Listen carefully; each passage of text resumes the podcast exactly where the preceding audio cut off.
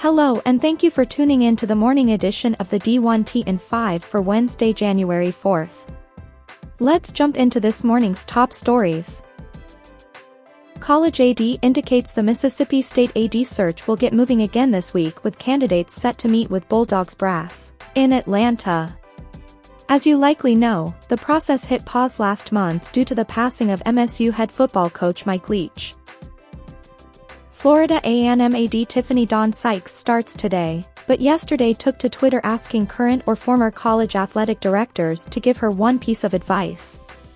She got lots of feedback, including this from Loyola Marymount boss Craig Pintens, be authentic and be yourself. And this from Kent State leader Randale Richmond, take a moment to marvel at your accomplishment and engage everyone you meet with high energy, a listening ear, and love. Pro wrestler and actor John Cena and Georgia Senator Raphael Warnock chimed in, as well.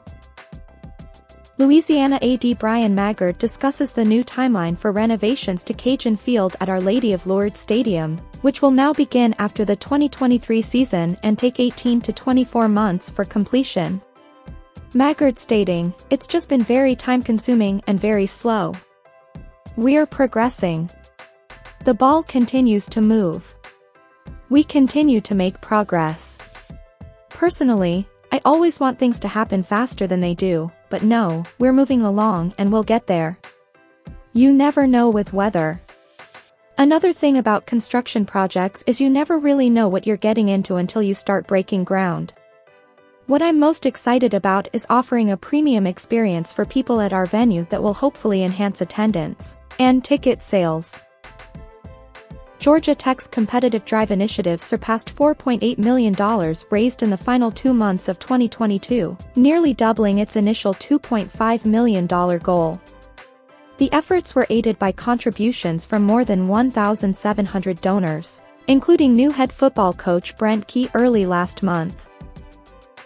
Barstool CEO Erica Ayres says the Arizona Bowl between Ohio and Wyoming generated 1 million total views. Ayres also indicates the company intends to double its investment in original programming, so maybe we'll see more college athletics ideation from Barstool. Extra Points purveyor Matt Brown updates on the potential for a bowl edition in Cincinnati. The Cincinnati Chili Bowl is a tentative name, as Game Day Communications CEO Jackie Rowe is assisting the Cincinnati USA Sports Commission. Rowe points to already having a place to play, TQL Stadium, and a broadcast partner, the CW, which would air its first ever sporting event with the bowl and has a linear reach of 100 million homes, as key starting points.